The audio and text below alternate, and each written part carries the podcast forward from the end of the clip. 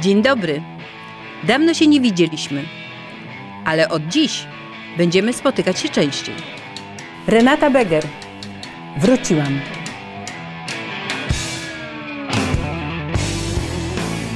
Będziemy rozmawiać o rolnictwie na serio, w Polsce na serio. W każdy czwartek o 20 tylko w telewizji Świat Rolnika TV. Zapraszam, Renata Beger.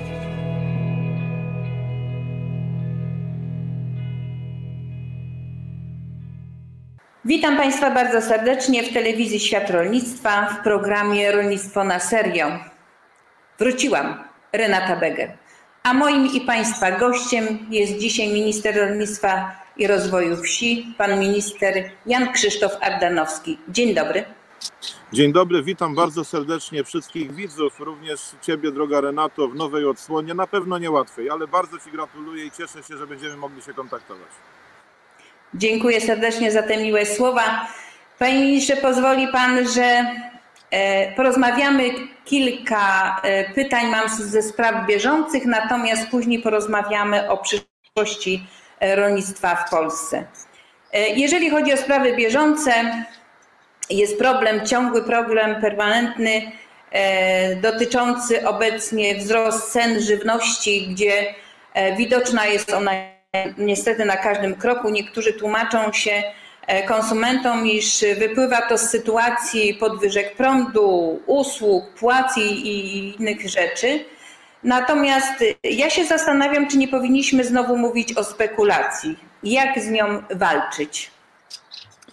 Na pewno problem istnieje i państwo nie może być bezradne, chociaż e, liberalni ekonomiści twierdzą, że jakakolwiek interwencja w rynek jest nieuprawniona, bo przecież państwo nie powinno się w to mieszać. Ja to słyszę całe życie, że państwo powinno ograniczyć siebie do roli, jak to kiedyś powiedziano, nocnego stróża. Nie, trzeba trzymać rękę na pulsie i tam, gdzie są te produkty szczególnie wrażliwe pierwszej potrzeby, a żywność na pewno do takich należy, nie wolno dopuścić do drastycznego wzrostu cen.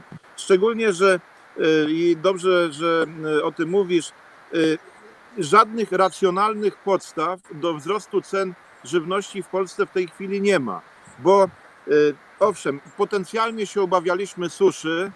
Ona w tej chwili jest możliwa, ale jest y, prawdopodobieństwo mniejsze, bo o tym może trochę później, bo jednak y, pada i to nie dotyczy tych, tej żywności, która w tej chwili trafia na rynek, tylko tej, której ewentualnie możemy mieć kłopot we żniwa czy, czy jesienią. Więc y, tu nie ma powodu. Drugie, bardzo niskie, stabilne ceny prądu. Jedne z najniższych w Europie. Trzecie, ja już parę lat żyję i już osiwiałem, bardzo niskie ceny paliwa, y, co ma oczywisty wpływ na transport, na, na koszty. Y, pracownikom, również z powodu koronawirusa, raczej firmy obcinają płace, to jest problem, natomiast na pewno nie zwiększają wynagrodzenia to jakie powody y, miałyby uzasadniać y, podwyżkę cen żywności? Ja tego nie, nie rozumiem. Y, jednocześnie próba oskarżania rolników, że to rolnicy. Nie, rolnikom firmy skupujące zmniejszają cenę. Często straszą tym, że w ogóle nie będą odbierały mleka na przykład, czy innych produktów. Niestety to czasami ma miejsce, więc nie ma powodów.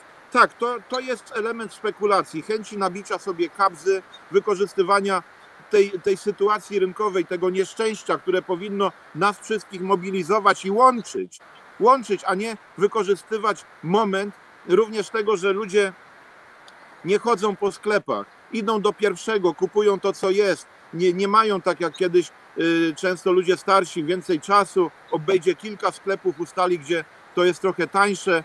Y, ja jednak apeluję o to, żeby y, tam, gdzie ewidentnie bardzo droga żywność, jej po prostu nie kupować. Trzeba też nauczyć tych y, złodziei różnych y, jakiegoś moresu. Jest oczywiście mechanizm, o którym warto powiedzieć, że w przypadku drastycznego wzrostu cen Urząd Ochrony Konsumenta i Konkurencji może przeprowadzić analizę dokładnie kosztów, określając przyczyny tej drożyzny. Jeżeli one są nielogiczne, nieracjonalne, jak mówię, ja nie widzę żadnych logicznych, racjonalnych przyczyn wzrostu cen żywności, y, to można określić marżę maksymalne na każdym etapie. Marże dla rolnika, marże dla przetwórcy, marże dla, dla handlu, ustalając tę cenę końcową. Obyśmy nie musieli tego wprowadzać, bo to jest jakieś zaburzenie rynku. Y, czasami ktoś jest niezadowolony, ale w przypadku, jeżeli nieuczciwi pośrednicy będą chcieli y, okradać Polaków, przy okazji okradając rolników, bo to tak najczęściej wygląda, to trzeba będzie interweniować. Zgadzam się całkowicie z tym zdaniem pana ministra, ponieważ y, sama zauważyłam, że faktycznie są ceny podwyższone. E, faktycznie e, wiem, w jaki sposób to się wszystko odbywa, ponieważ sama kiedyś produkowałam e, od praktycznie pola aż po stół konsumenta, więc wiem, jakie marże powinny być, wiem, jak, jak to powinno wszystko wyglądać, a niestety to, co się w tej chwili dzieje, to według mnie jest to wykorzystywanie, tylko i wyłącznie wykorzystywanie sytuacji, a więc pandemii, suszy e, i innych, e, innych rzeczy, które mają miejsce e, w dzisiejszych czasach. Panie ministrze, przejdźmy do następnej sprawy. Otóż sprawa dotyczy zaliczek dla rolników, które ostatnio wpłynęły po 2,5 tysiąca dla tych większych rolników, natomiast ci mniejsi otrzymali 5 tysięcy.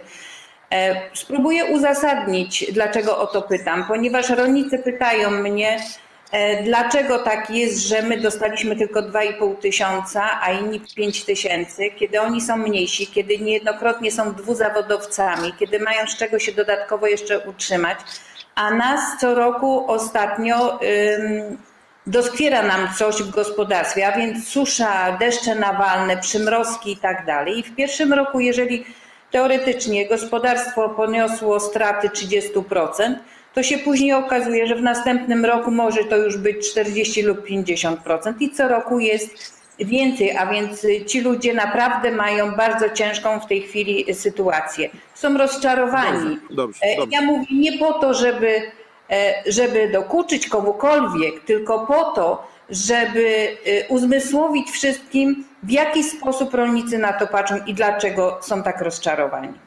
Ja bardzo chętnie to wyjaśnię, ponieważ wokół wypłat pomocy suszowej narasta szereg mitów, niestety wykorzystywanych również przez E, polityków, przez opozycję, przez tych, którzy przez lata rolnikom prawie że nie pomagali. E, rzadko tego argumentu używam, ale warto przypomnieć. W 2015 roku, kiedy minister Sawicki ogłosił, że susza jest dramatyczna, dotyczy 100% gruntów w Polsce, mówił o tym w Sejmie na początku września 2015 roku, ówczesny rząd udzielił pomocy 500 milionów złotych i to też z dużym opóźnieniem. 500 milionów. Warto tę, tę e, kwotę zapamiętać. My udzieliliśmy pomocy w 2018 roku w wysokości 2 miliardy 200 milionów i podobna pomoc będzie za rok 2019. Może warto też tym wszystkim, którzy się już do tej pomocy przyzwyczaili i uważają, że to jest naturalny zastrzyk gotówki co roku, bo suszowe będzie, że, warto powiedzieć, że Polska jest jedynym krajem w Europie, jedynym, który stosuje pomoc suszową wszystkie pozostałe kraje, gdzie przecież susza również występuje, odsyłają rolników do ubezpieczeń, a my te miliardy przeznaczamy. Y, ten system w tym roku będzie zmieniany, będzie pomoc dla rolników w postaci pewnego automatycznego y, oceniania, bez tych komisji, które były tak kwestionowane. Natomiast jeżeli chodzi za rok 2019, ten kwestionowany, wypłaciliśmy miliard 230 milionów złotych. Przypomnę, w 2015 roku cała pomoc 500 milionów. Tu jest miliard 230 milionów złotych. Y, I pojawiła się trudność, o której trzeba mówić. Kiedy y, były zabezpieczone środki w budżecie państwa, przecież one się nie biorą z niczego, to są ciężkie miliardy, które trzeba ponosić.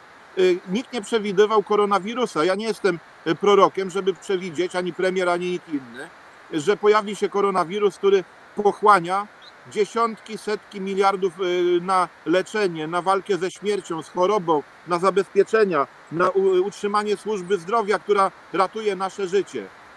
Więc y, niestety te środki, które były zarezerwowane, zostały wstrzymane i przesunięte na walkę z koronawirusem. One nie przepadają i podkreślam to do znudzenia, będą wypłacone y, po nowelizacji budżetu, bo dotychczasowy budżet te środki przesunął, które były zapisane w rezerwie, przesunął na co innego, na walkę z koronawirusem. Y, ja podjąłem decyzję, że przede wszystkim wypłacamy pieniądze tym drobniejszym rolnikom. Y, Tym, który, żeby mieć wyczyszczone do końca, nie dzielić, bo sam proces wypłaty jest szalenie skomplikowany. To zaliczkowanie jest, jest uciążliwe, absorbuje y, pracę agencji. Dlatego ci, którzy mieli do 5 tysięcy złotych, zostali wszyscy skwitowani. Ci więksi dostali niewielką zaliczkę. Oczywiście niektórzy twierdzą, że to śmieszne, bo liczyli na kilkadziesiąt tysięcy złotych, niektórzy na kilkaset tysięcy złotych, bo i tacy są, a tutaj dostali y, p- p- 2,5 tysiąca złotych. Tak, mogłem tej zaliczki również nie wypłacać. Ona jest y, po to, żeby pokazać, że jest ciągłość i nie zostawimy tych większych bez pomocy. Zostało 10% rolników i muszą się uzbroić w cierpliwość, nawet jeżeli im się to nie podoba, to straszenie mnie protestami, różnymi innymi nie- na mnie nie działa. Proszę Państwa, ja nie chcę tutaj klasyka cytować, ale nie ze mną te numery.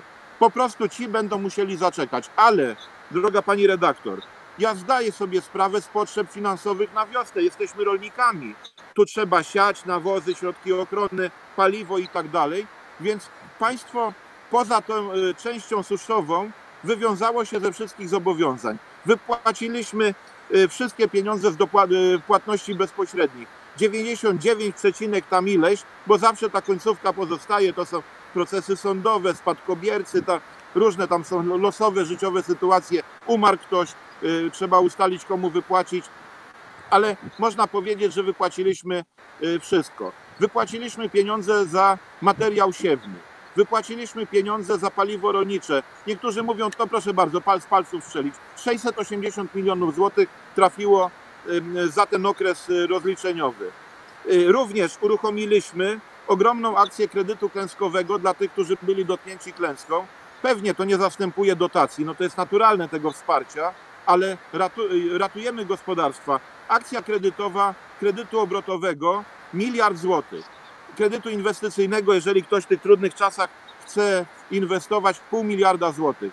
Teraz uruchamiamy ze, z takim wsparciem, to trwało długo, ze wsparciem z Unii Europejskiej na dopłatę do odsetek, żeby zastosować kredyt na dowolny cel, który rolnik sobie wskazuje.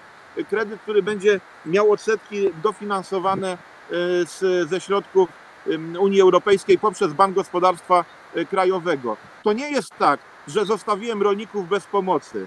Na, najbardziej krzyczą oczywiście ci, którzy liczyli na te wielkie kwoty. W waszej części Polski jest ich więcej, ale przepraszam, muszą trochę zaczekać. Pieniądze na pewno y, wpłyną, natomiast niestety y, nieszczęście, które, które nas wszystkich dotyka, y, dotyka i większych, i mniejszych, y, to nieszczęście koronawirusa zmusiło mnie do podjęcia takiej decyzji.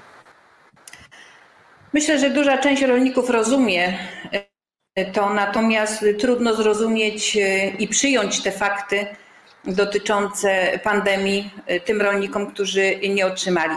Ale jeszcze jako może w formie informacyjnej, a nie pytania, chciałabym powiedzieć, że jeżeli chodzi o kredyty suszowe, są przypadki bardzo rzadkie, co prawda, że rolnik, który złożył wniosek na kredyt suszowy oprocentowany ten na pół procent, e, nie otrzymał tego kredytu, ponieważ wcześniej, dzień, dwa dni wcześniej otrzymał pomoc w wysokości tych dopłat, e, ponieważ miał em, straty powyżej 70%, a więc 1000 zł do hektara.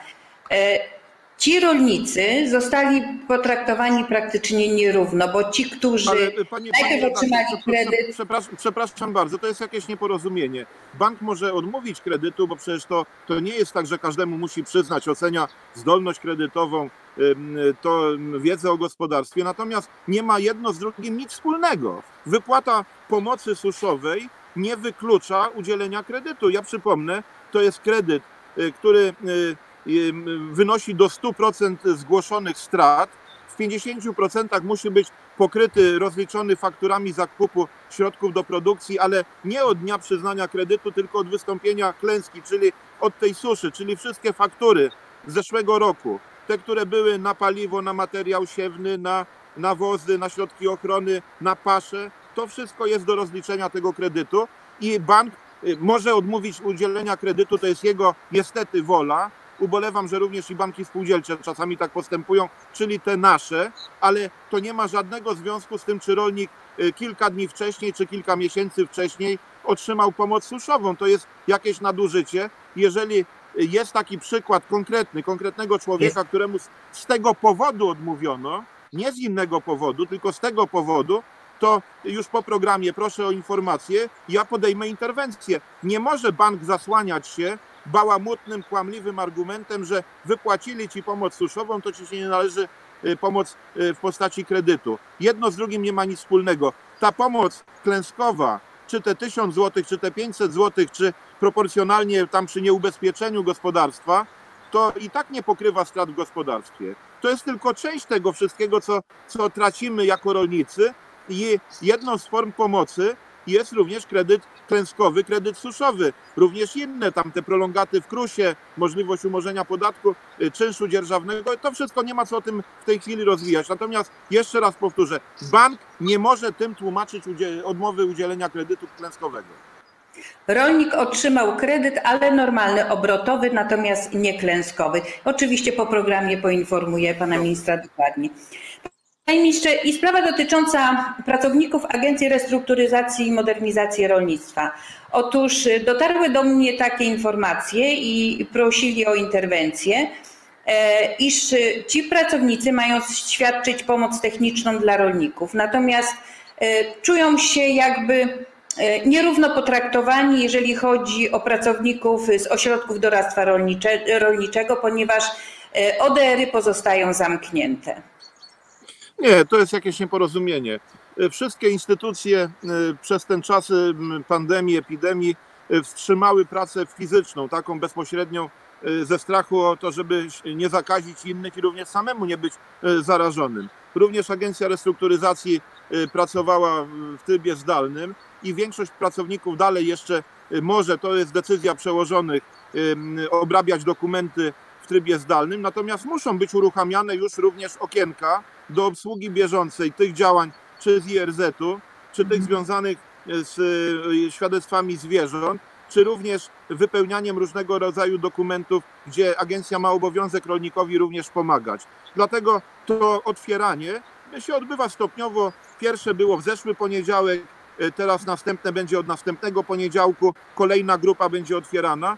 To samo dotyczy innych instytucji, dotyczy KRUS-u, doradztwa rolniczego. W przypadku doradztwa jest sprawa prostsza, bo rolnik kontaktuje się chcąc uzyskać poradę, nie wypełnienie dokumentu, tylko poradę, y, kontaktuje się bezpośrednio z doradcą i ich fizyczny kontakt nie jest y, niezbędny, więc ja tu nie wiem o jakiej, jakiej y, uciążliwości dla pracowników Agencji Doradztwa, Agencji Restrukturyzacji możemy mówić. Również chcę poinformować wszystkich, zarówno tych z Agencji Restrukturyzacji, którzy założyli 11 związków zawodowych, y, różni działacze w tej agencji po to, żeby chronić się przed ewentualnymi y, zwolnieniami, bo, bo tylko i wyłącznie ten argument y, dostrzegam, że podjęliśmy decyzję, że na ten rok zaplanowane podwyżki w wysokości 6%, które są zapisane w budżecie i one były przez chwilę wstrzymane, bo nie wiedzieliśmy, czy koronawirus również tego nie, nie zje, czy tego nie zeżre. Y, te podwyżki wszystkie są w tej chwili uruchamiane zarówno dla administracji, dla y, agencji, dla KRUS-u, y, dla jedynie KOWR nie ma podwyżek, bo on nie jest budżetowy, ale tam różnica w płacach jest na tyle znacząca, że nie widzę powodu, żeby teraz jeszcze i KOWRowi wyrażać zgodę i doradztwa rolniczego. To, to są podwyżki znaczące, naliczane od stycznia. Jeżeli firma zdąży już przy wypłacie majowej doliczyć ten, ten okres od stycznia do maja, to dolicza w maju. Jak nie zdąży, to te pierwsze miesiące dołoży w czerwcu. Natomiast te pieniądze uruchamiamy i y, z całym szacunkiem niech pracownicy agencji za bardzo nie płaczą. To była instytucja szczególnie preferowana w, w zakresie wyboru przez długie lata, bo miała dla odmiany wtedy dużo większe również wynagrodzenia, większe, większe korzyści. Tam ludzie pchali się drzwiami i oknami. Ja, ja się staram, żeby wyrównać w tych instytucjach rządowych, tych, które pracują w różnych e, obszarach wsparcia rolnictwa, czy przy dokumentach związanych z polityką rolną, czy przy części społecznej, tak jak w Krusie, czy w doradztwie, żeby e, mniej więcej podobnie wszyscy zarabiali i to jest również moją troską, żeby to była godziwy, żeby to był godziwy zarobek, godziwa zapłata. A tutaj, no tak, no i pracujemy, pracujemy. A co to jest oglądanie się na ODR? Przepraszam bardzo, jeżeli tam można pracować zdalnie, to dlaczego mam narażać ludzi? Oni też już w tej chwili wracają do pracy, a tutaj jest potrzebny, owszem, szyba, pleksji, maseczki, rękawiczki, ale jest potrzebny bezpośredni kontakt z rolnikiem. I w tym momencie e, to, to musi się odbyć. Wprowadzamy, pani redaktor, zasadę i ona będzie w kolejnych latach, szczególnie w nowej siedmiolatce, że rolnik będzie mógł wszystko załatwić zdalnie, wszystko załatwić internetowo. Y, w tej chwili taki potężny program z firmą Microsoft, rozmawiałem z szefem tej firmy, y, żeby y, pomóc rolnikom w, informatyzacji, żeby rolnik nie tracił czasu na dojeżdżanie do agencji, do KRUS-u, do innych instytucji, żeby zajął się pracą w polu i, i rodziną, a to wszystko, co będzie mógł załatwić przez internet, żeby mógł to czynić. Będziemy zachęcali rolników do zakładania profilu zaufanego. To nie jest nic skomplikowanego, tu pomoże i agencja, i KRUS. To się przyda na przyszłość do bardzo wielu właśnie tych naszych aktywności. Świat idzie w jakiś sposób, nie wiem czy to czy idzie ku lepszemu, ale idzie z tym y, tak zwanym postępem technicznym i skoro y, informatyka pozwala na to, to trzeba z niej korzystać. I słusznie. Uważam też, ja już o tym mówiłam, że będziemy musieli przygotować się właśnie do tego już y, w latach, y, właściwie w roku 2000, kiedy byłam w Stanach Zjednoczonych i widziałam farmerów, którzy mają po jednym pokoju w domu tylko i wyłącznie przygotowany po to, aby mieć gdzie y, dokumenty swoje złożyć, laptopy postawić i gdzie pracować, przygotowywać się od tej strony administracyjnej. Panie ministrze, ostatnie dnie e, Opozycja atakuje bardzo rząd i atakuje za złe zarządzanie stadniną koni w Janowie Podlaskim i w Michałowie. Jaka jest prawda, ponieważ padło nawet takie zdanie, cytuję: Istnieje obawa, że konie nie przeżyją. Wie Pani, e, trudno mi komentować kłamstwa, e, ordynarne kłamstwa, bo to tylko i wyłącznie z tej kategorii należałoby, tak to by należało ocenić. Owszem, panie posłanki z Platformy Obywatelskiej, które tam pojechały, są chronione przy immunitetem i ja nawet do sądu ich nie o zniesławienie nie mogę podać. Y, problem stadnin koni w Polsce, tych szczególnie koni arabskich, y, w które niektórzy patrzą jak wanioły, uważają, że to nie są zwierzęta, to są jakieś szczególne istoty, trwa od dawna, od czasu, kiedy mój poprzednik zwolnił dwóch prezesów stadnin w Michałowie i w Janowie, Y, ja zastanawiam się, czy ten sposób zwolnienia był poprawny, chociaż miały swoje powody i ja nie, nie zamierzam tego w żaden sposób w tej chwili dyskontować ani też y, de, dezawuować. Natomiast hodowla koni arabskich prowadzona w tych dwóch głównie stadninach y, jest hodowlą, którą państwo prowadzi dobrze. W Michałowie nie ma w tej chwili żadnych problemów. Jest problem gospodarstwa w Janowie. Ja ten problem znam może i niewłaściwy nadzór, chociaż to nie jest tylko kwestia nadzoru ze strony y, kierownictwa. To jest problem również pracujących tam pracowników, a są ci sami, którzy pracowali kiedyś y, z panem prezesem Trelą. To jest kwestia odpowiedzialności za te zwierzęta. Y, zmienił się tam kierownik tej instytucji, który przedstawił mi pewne uwagi, zapoznając mnie z jego zdaniem różnego rodzaju niedociągnięciami. Ubolewam, że one są, ale też nie będę ukrywał, że było wszystko idealnie. Dlatego zastosowaliśmy pomoc i to taką bardzo szybką. Przede wszystkim zwierzęta były, miały bardzo złą paszę. No jeżeli krowa czy koń, bo tam jest również duża obora wydojowa, dostaje złą paszę, no to trudno oczekiwać od niej jakichś sukcesów. Jeżeli jest zgniłe siano, bo kupowano y, od rolników na wagę, nikt nie pilnował jakości, na wagę, gdzie siano, w które ktoś wody nalał na przykład, to jest przecież na ściółkę się nie nadaje, a nie, nie na, do, do, żywienia, do żywienia y, bydła. Również y, owiec, który tam był niby jako pasza dla koni, to raczej plewy owsiane. Oczywiście ja to, ja to rozliczę tych wszystkich, którzy y, odpowiadali nie tylko na szczeblu prezesa, ale na szczeblach tych pośrednich, którzy za poszczególne działy gospodarstwa odpowiadali. Dostarczyliśmy dobrej jakości OWSA i tu państwo jest absolutnie instytucją odpowiedzialną. Dobrej jakości OWSA, dobrej jakości siana z jednego z gospodarstw y, kowrowskich.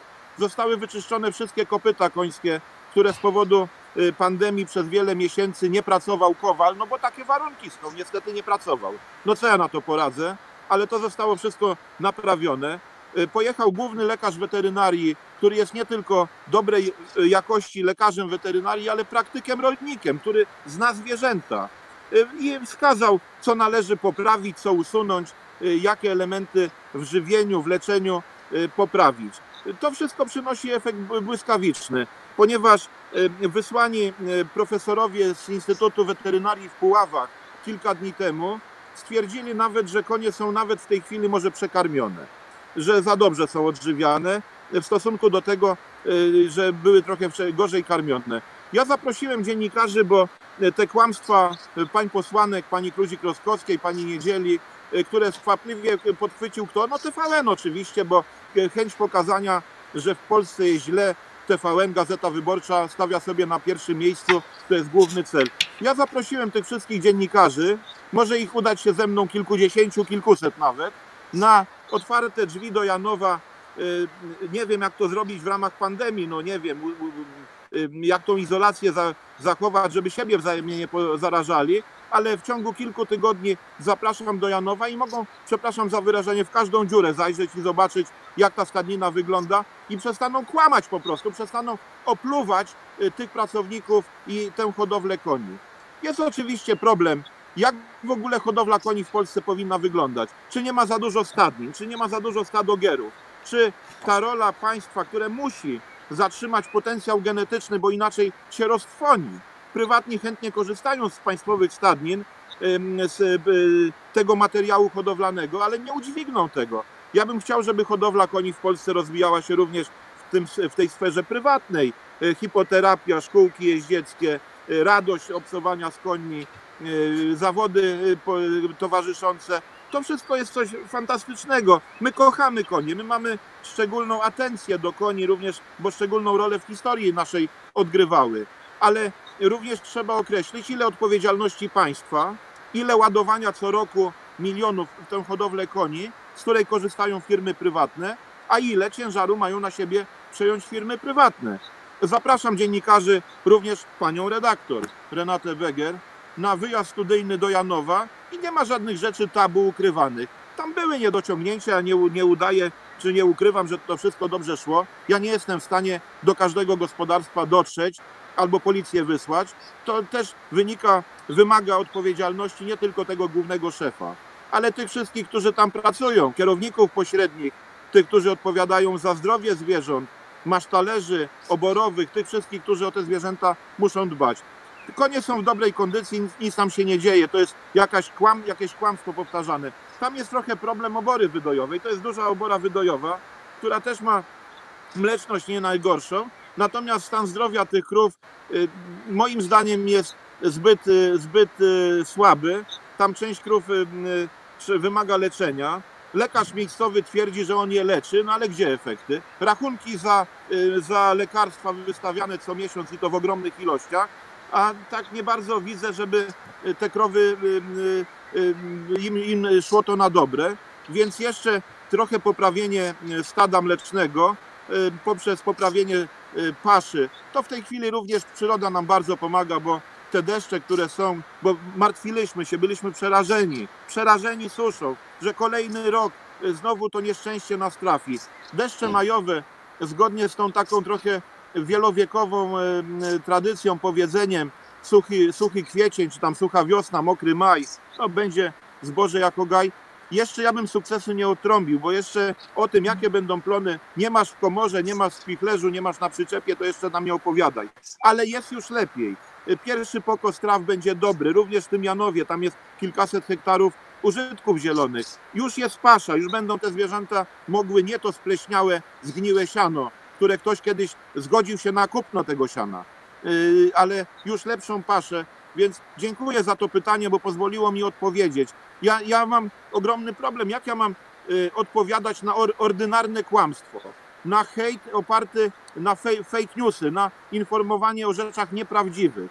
Z jednej strony pojechały, obejrzały, mówią, no tak, to najgorzej nie wygląda. Nawet jedna z pań posłanek na Twitterze napisała, że z końmi jest ok, te krowy trochę gorzej, a potem robią y, oczywiście wywiad, nakręcenie, TVN, zdychają, nie wiadomo co y, i zaprzeczają same sobie.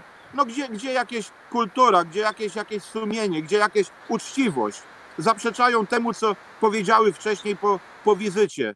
Y, Nie przeszkadzałem w tej wizycie. Oczywiście zapraszam i te panie posłanki. I zapraszam wszystkich, żeby przekonać się na miejscu, jaki jest stan tej stadniny. Problemem jest również to, tam są stare budynki, to są budynki pod kontrolą y, konserwatora zabytków. W tej chwili się już krów na przykład nie hoduje w taki sposób jak tam. Są y, części wydzielone, legowiskowa, y, czy są obory uwięziowe, y, czy, czy luźne. Nie będę o tym opowiadał, bo rolnicy, specjaliści to wszystko wiedzą. Tam są budynki, które mają 200 lat, kiedy się inaczej krowy chowało. Trudno też oczekiwać takich parametrów produkcyjnych, y, jak y, w przypadku bardzo nowoczesnych y, obór, ale również i odpowiedzialność ludzi y, tam musi na pewno wzrosnąć. Natomiast jak ja mam polemizować z kłamstwem, które się rozsiewa z powodów politycznych? Bo tam nie o te konie chodzi.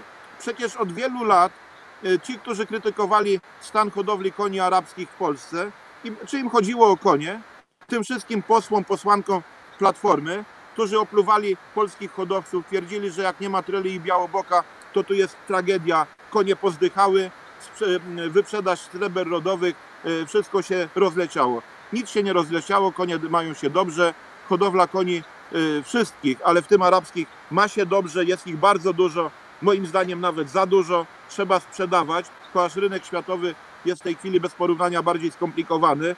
To już się nie uda jednej najlepszej kobyły za półtora miliona euro sprzedać i mówić, jakim to się było geniuszem. Przez lata straty przynoszone, wyniczek marniutki, w jednym roku najlepszą kobyłę z Polski sprzedać i wynik jest bardzo dobry. Ja podjąłem za, y, działania, nie będziemy sprzedawali najlepszych koni. Tylko głupi tak czyni. Nie matkę sprzedajemy, tylko córkę wyhodowaną od niej. Będziemy trzymali ten zasób najlepszych koni arabskich w Polsce, bo mamy y, powinności również historyczne. Te konie przetrwały na świecie tylko dzięki Polsce, tylko dzięki polskim rodom szlacheckim, magnackim, które uratowały te konie i czujemy za nie odpowiedzialność. A to, że inni szczekają, że, że krytykują, że obrażają hodowców y, i, i opowiadają, że w Polsce wszystko idzie źle, to mają tylko i wyłącznie na celu jeden, y, jeden, jedną przesłankę, jeden cel. Opluwanie Polski i niszczenie wizerunku Polski na świecie. Panie ministrze, może ktoś im nie opluć, ale tak postępuje jego prawdziwy gospodarz. To, co powiedział Pan przed chwileczką, i ja doskonale o tym wiem. Zostawiamy matkę, zostawiamy to dobro, a sprzedajemy dzieci, które są wyhodowane y, i pochodzą od tej matki. Ja bardzo serdecznie dziękuję za zaproszenie do Janowa Podlaskiego. Z ogromną przyjemnością przyjmuję to zaproszenie, ponieważ powiem szczerze i oficjalnie i publicznie, że to było moje marzenie, żeby kiedykolwiek się wybrać. Teraz mam e, pretekst, żeby jechać. Dziękuję bardzo. E, Panie ministrze, i ostatnie e, pytanie z tych bieżących spraw. Otóż e, kodeks etyki żywnościowej, który został objęty honorowym patronatem przez pana prezydenta Andrzeja Dudę, mówi o wzajemnym poszanowaniu, o nieoszukiwaniu się podczas produkcji, handlu w rolnictwie. I ostatnio co słyszymy? A więc w programie Interwencja usłyszeliśmy, że rolnik, który wyraził wolę zakupu od innego rolnika zboża, konkretnie pszenicy, nie uiścił opłaty. E, Mało tego, okazuje się, że jest to człowiek, e, rolnik, człowiek, który w zeszłym roku otrzymał tytuł Rolnik Roku. E, Stąd moje pytanie, czy jest możliwość po udowodnieniu, bo tam wypowiadał się co prawda ten rolnik, który oddał to zboże, ale po udowodnieniu sprawy, że faktycznie nie zapłacił, że nie chciał, jeszcze nie wiadomo jak to się skończy, czy jest możliwość odebrania takiego tytułu, ponieważ myślę, że to jest tak zacny tytuł w rolnictwie, że nie powinien pozostać os- u osoby, która faktycznie okaże się nieuczciwa do końca. Ja powiem szczerze, że nie wiem, czy można odebrać tytuł przyznany. To są jakieś reguły, które kapituła określa. Sprawdzę tę, tę sprawę, bo ludzie niegodni nie powinni y, być nagradzani jako ci, którzy mają być dla nas wzorem, wzorem postępowania. Ja dziękuję za to pytanie dotyczące y, kodeksu etyki, to, bo y, kilka słów trochę szerszego komentarza. Jestem przekonany, że w każdej dziedzinie działalności człowieka jest potrzebna uczciwość, po prostu uczciwość. etyczne zachowanie, nieoszukiwanie się wzajemne, a w szczególności jest to potrzebne w rolnictwie. Zbyt dużo ryzykujemy, my rolnicy, również w tym, tym ryzyku przyrodniczym, ale również ryzyku rynkowym, żeby być okradanymi, żeby być tym najsłabszym ogniwem, y, okradanym przez pośredników, y, przez przetwórców, przez handel. Dlatego y, zasady uczciwości powinny być, bo ich brak w szczególności dotyka nas, jako tego słabszego ogniwa w łańcuchu od pola do stołu. Dlatego ja kilka lat temu byłem zaproszony do takiej grupy, która, to nie był mój pomysł, grupy, która pracowała nad kodeksem etyki żywnościowej zarówno u rolników, jak i w przetwórstwie rolno-spożywczym z udziałem em, biskupa Pikusa, który odpowiada jako duszpasterz, wtedy odpowiadał za sektor przetwórstwa rolno-spożywczego. Został wypracowany dokument, ale on właściwie y, bez echa y, nie- odbiło się to jakimś echem. To jedna z niskonakładowych gazet Bezpieczeństwo Higiena Żywności go opublikowała i się na tym skończyło. Y, I sprawa została zapomniana. Natomiast kilka miesięcy temu zwrócono się do mnie, profesor Berdychowski, który y, y, był inicjatorem tego, pomysłodawcą, również biskup Sawczuk, który w tej chwili odpowiada za duszpasterstwo y, przetwórców, żeby może wrócić do tematu, bo sytuacja tego wymaga. I sytuacja związana z koronawirusem, gdzie widać również oszustwa, y, wykorzystywanie sytuacji. Rozmawialiśmy o tej drożyźnie, o tej y, próbie skubnięcia i chłopa, i konsumenta, y, żeby do tematu wrócić. Z wielką radością się do tego przyłączyłem, tym bardziej, że jako minister konstytucyjny ja mam bez porównania większe możliwości nagłośnienia tego, przekazania, rozpowszechnienia tej idei, idei związanej z etyką, z moralnością, z uczciwością. Został ten dokument mocno przeredagowany, poprawiony, uzupełniony o niektóre elementy, w pewnym sensie uaktualniony i został, y, miało być inaczej, opublikowanie w obecności wielu ludzi i tak dalej, no ale no, no koronawirus.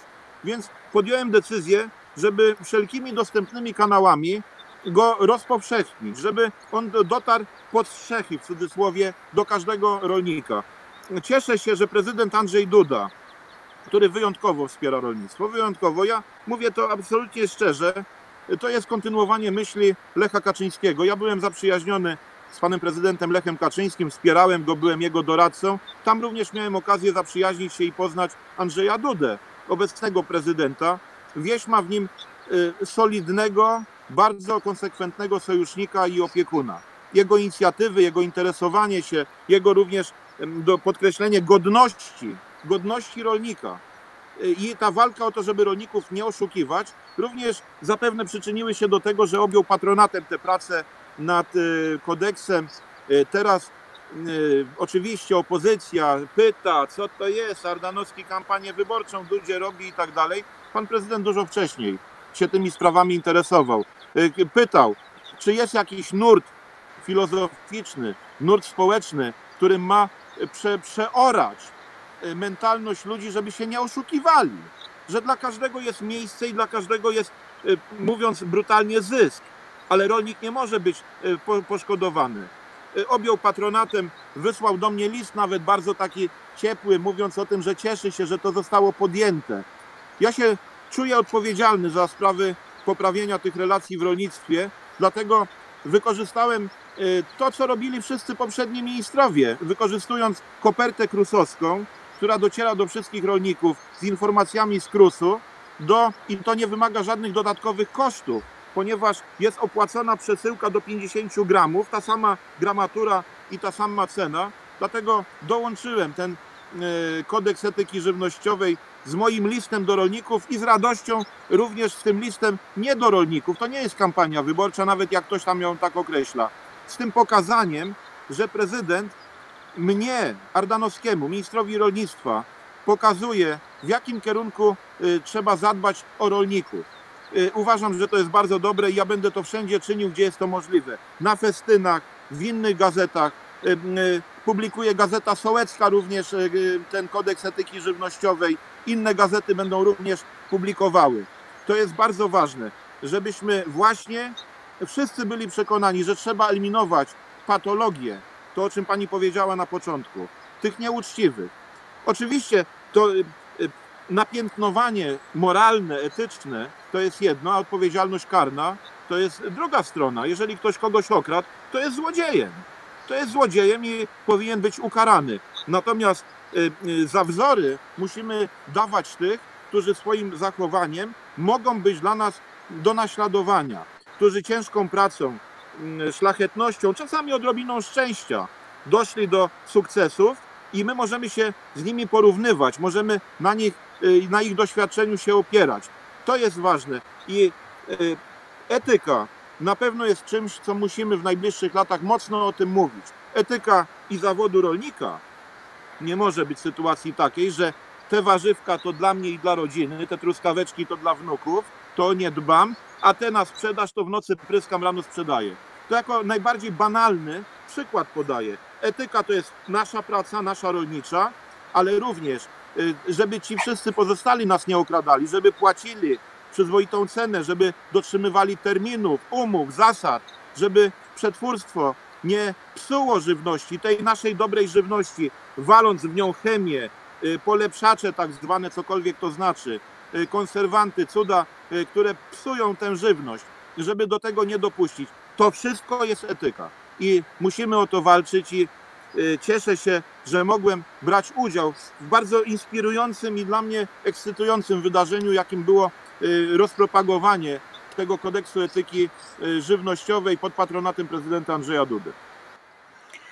To prawda i panie ministrze i szanowni państwo, muszę przyznać, ponieważ sama jestem rolnikiem, każdy minister rolnictwa od wielu, wielu lat dokłada do y, tego wzoru, tego wzoru płatności naszej składki krusowskiej. Kiedy otrzymujemy w ogóle jakiekolwiek wiadomości E, z kasy rolniczego ubezpieczenia społecznego. To jest właśnie możliwość dołożenia ze strony ministra rolnictwa informacji dla nas i to każdy minister od lat z tego korzystał i w ten sposób oszczędzał pieniądze w Ministerstwie Rolnictwa. Ja nie rozumiem skąd, ten, skąd ta nagonka jest. Przecież to jest normalne. My jako rolnicy jesteśmy do tego przyzwyczajeni, że w ten sposób się komunikujemy, że to jest jeden ze wzorów komunikacji pomiędzy nami.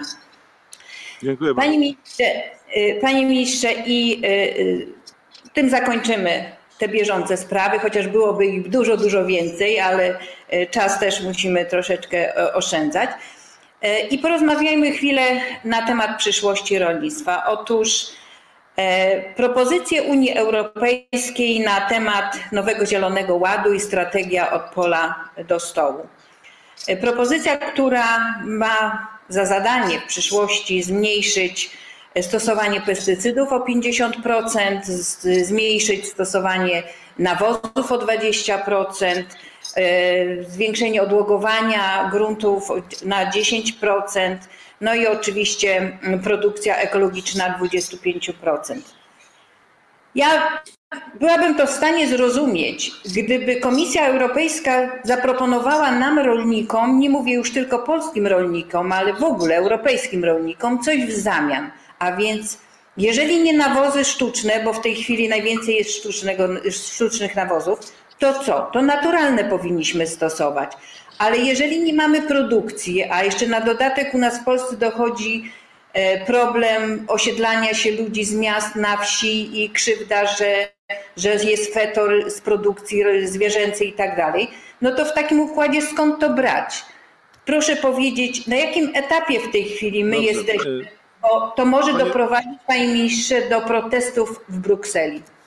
Pani redaktor, y, ja bym y, poprosił o to, żebyśmy, bo zakładam, że będziemy się częściej spotykali. Ja bardzo sobie cenię i wasz portal, i możliwość takiego szczerego porozmawiania. Na ten temat jest potrzebna dużo większa dyskusja. Ja uważam, że ten kierunek bardziej proprzyrodniczy, tak go roboczo nazwę, będzie kierunkiem e, dominującym w Europie w najbliższych latach. On również e, jest generalnie dla Polski, o tym Janusz Wojciechowski często mówi, korzystniejszy, bo e, intensywność rolnictwa w Polsce, ilość stosowanej chemii jest bez porównania mniejsza niż w Holandii czy w innych krajach. Natomiast absolutnie podzielam obawy rolników, te, które Kopa Korzeka również wygłosiła, że y, sytuacja po pierwsze pandemii i no, kłopotów rolnictwa nie jest dobrym czasem y, na wprowadzenie tak radykalnych działań. Drugie, muszą być środki osłonowe, muszą być środki, które pozwolą rolnikom te wszystkie wymagania w jakiś sposób spełnić. Y, To jest również y, przebudowanie systemu wsparcia rolnictwa, może również całego systemu wsparcia dopłat bezpośrednich w Europie, przeznaczenia dużo większych środków, zresztą Polska o to mocno postuluje na, w budżecie Unii Europejskiej na wsparcie rolnictwa, bo skoro my mamy być bardziej proekologiczni, a jednocześnie mamy utrzymać wysoką produkcję żywności, żeby bezpieczeństwo żywnościowe utrzymać. Mamy dbać y, o środowisko, a przecież to są również ogromne koszty i nakłady. Y, Mamy poprawić dobrostan zwierząt. Tak, nikt tego nie kwestionuje, to jest oczywiste, ale przecież to są wielkie nakłady na to potrzebne, więc tu jest dopiero początek dyskusji. Komisja Europejska ogłosiła swoje cele, jak rozumiem, teraz dopiero siadamy do stołu i będziemy rozmawiali, w jakim tempie, w jako, z jaką szybkością to realizować, ale również to jest kwestia umów, które y, Unia podpisała, umów handlowych, Mercosur czy y, innych z obszarami, gdzie nie są spełniane żadne normy y, ochrony środowiska tak ważne dla Europy, dla rolnictwa europejskiego. Więc to jest otwarcie nowego tematu, y, który y, i bardzo liczę na to, że środowiska rolnicze będą bardzo aktywne y, w tej, w tej materii, bo szukanie kompromisu między oczekiwaniami społeczeństwa europejskiego, konsumentów, ekologów, y, tych wszystkich, którzy z niepokojem patrzą na zmiany klimatyczne, a y, naszego interesu rolników przecież nie kontrowersyjnego, tylko zbieżnego. My chcemy być pustoszami przyrody, tymi, którzy o tę przyrodę dbają, bo przecież taka jest ro- rola rolnika. Wmawianie rolnikom, że są wrogami przyrody czy zwierząt, tylko głupi może to wymyślić. Tylko chora y, umysłowo posłanka może twierdzić, że krowy są gwałcone, y, że, że jest jakieś nieszczęście y, związane z tym, że ktoś prowadzi w ogóle hodowlę zwierząt.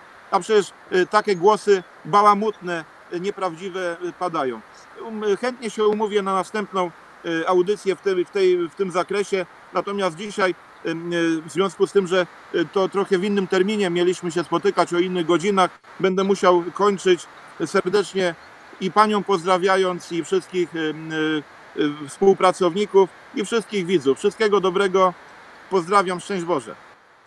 E, Dziękuję Panie Ministrze. Myślę, że faktycznie trzeba będzie o tym porozmawiać, ponieważ nie zostały e, określone ani cele, ani dopłaty, ani start nie jest równy do osiągnięcia tych celów. Nie ma analizy strat i zysków e, tego, tej nowej strategii. A więc bardzo serdecznie dziękuję Panu Ministrowi za udział w moim programie. Bardzo serdecznie dziękuję za to, że e, jest Pan chętny dalej rozmawiać z nami. Wszystkiego dobrego, dużo zdrowia życzę. Pozdrawiam. Dobre, dobrego zdrowia w tym trudnym czasie. Jeszcze raz, szczęść Boże. Wszystkiego dobrego. Bóg zapłać.